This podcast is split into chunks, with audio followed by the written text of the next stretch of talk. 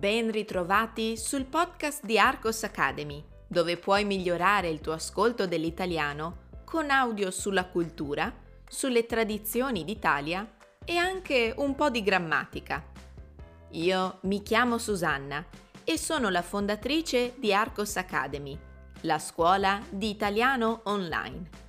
Sul mio sito www.arcosacademy.com troverai altro materiale interessante per te. Allora, hai ascoltato il podcast della settimana scorsa? Ti è piaciuto? Questa volta cambiamo argomento. Di che cosa parlerò?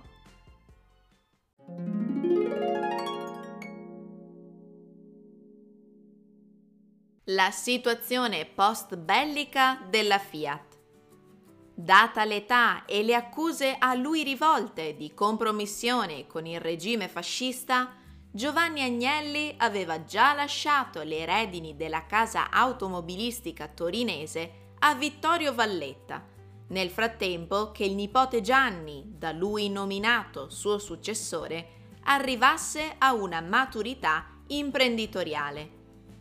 Il 1945 segnò non solo la fine della Seconda Guerra Mondiale, ma anche la scomparsa di Giovanni Agnelli, morto il 16 dicembre a Torino. Nonostante la dipartita del suo storico presidente, la Fiat e più in generale l'industria automobilistica diventarono nel dopoguerra uno dei motori indispensabili per far ripartire l'Italia intera.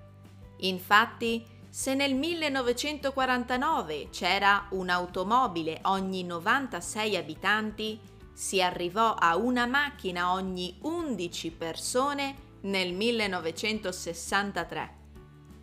Gli anni successivi mostrarono un raddoppio sia a livello di stabilimenti produttivi sia per l'apertura di nuove fabbriche all'estero, come Sudafrica, Cina, Russia, Jugoslavia, Messico e tanti altri. Nonostante gli anni 70 furono complicati, soprattutto per scioperi e occupazioni delle fabbriche da parte dei lavoratori, fecero da sfondo alla creazione della prima holding italiana, che includeva alcune divisioni del gruppo Fiat, la marca Iveco, Lancia e Autobianchi, a cui si aggiunsero Ferrari e Abarth. Continuando a investire nell'innovazione, Fiat festeggiò il centenario della sua fondazione nel 1999, con un totale di quasi 900 società in circa 60 paesi del mondo. Purtroppo gli anni 2000 portarono anche a questa azienda italiana gli effetti della crisi economica mondiale per affrontare le difficoltà, Fiat cercò di instaurare nuove alleanze strategiche, oltre che produrre nuovi modelli. Con la morte dell'avvocato Gianni Agnelli e il passaggio della presidenza al fratello Umberto, si decise di vendere alcuni settori non più determinanti, come quello dell'aviazione. Dopo l'alleanza strategica con l'americana Chrysler Group, nacque nel 2014 la Fiat Chrysler Automobile, che nel 2021 si fonde con il gruppo francese PSA, dando vita all'impresa internazionale Stellantis che controlla 14 marchi automobilistici. Prepariamoci adesso ad ascoltare la versione più lenta.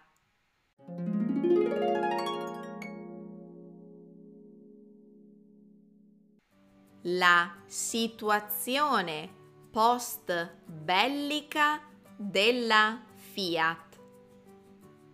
Data l'età e le accuse a lui rivolte di compromissione con il regime fascista, Giovanni Agnelli aveva già lasciato le redini della casa automobilistica torinese a Vittorio Valletta. Nel frattempo che il nipote Gianni, da lui nominato suo successore, arrivasse a una maturità imprenditoriale. Il 1945 segnò non solo la fine della seconda guerra mondiale, ma anche la scomparsa di Giovanni Agnelli, morto il 16 dicembre a Torino. Nonostante la dipartita del suo storico presidente, la Fiat e più in generale l'industria automobilistica diventarono nel dopoguerra uno dei motori indispensabili per far ripartire l'Italia intera. Infatti, se nel 1949 c'era un'automobile ogni 96 abitanti, si arrivò a una macchina ogni 11 persone nel 1963. Gli anni successivi mostrarono un raddoppio sia a livello di stabilimenti produttivi sia per l'apertura di nuove fabbriche all'estero come Sudafrica, Cina, Russia, Jugoslavia, Messico e tanti altri. Nonostante gli anni 70 furono complicati, soprattutto per scioperi e occupazioni delle fabbriche da parte dei lavoratori, fecero da sfondo alla creazione della prima holding italiana che includeva alcune divisioni del gruppo Fiat. La marca Iveco, Lancia e Autobianchi, a cui si aggiunsero Ferrari e Abarth. Continuando a investire nell'innovazione, Fiat festeggiò il centenario della sua fondazione nel 1999 con un totale di quasi 900 società in circa 60 paesi del mondo. Purtroppo gli anni 2000 portarono anche a questa azienda italiana gli effetti della crisi economica mondiale. Per affrontare le difficoltà Fiat cercò di instaurare nuove alleanze strategiche, oltre che produrre nuovi modelli.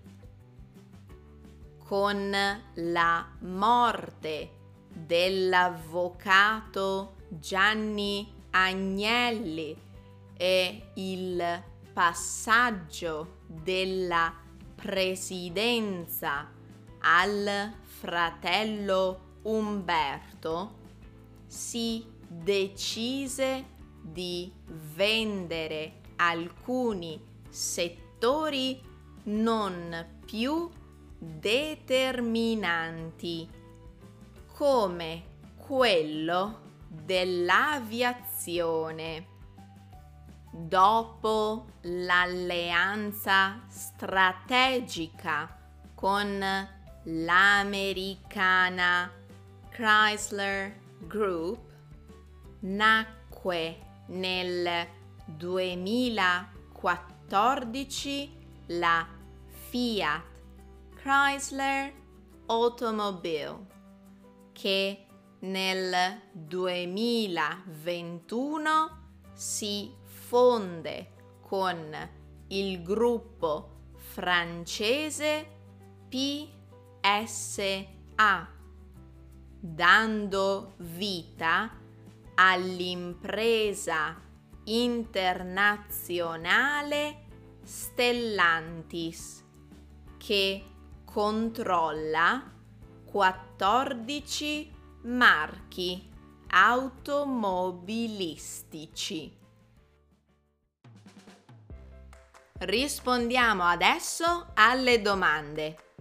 Domanda numero 1. Com'era la situazione della Fiat nel dopoguerra? Domanda numero 2.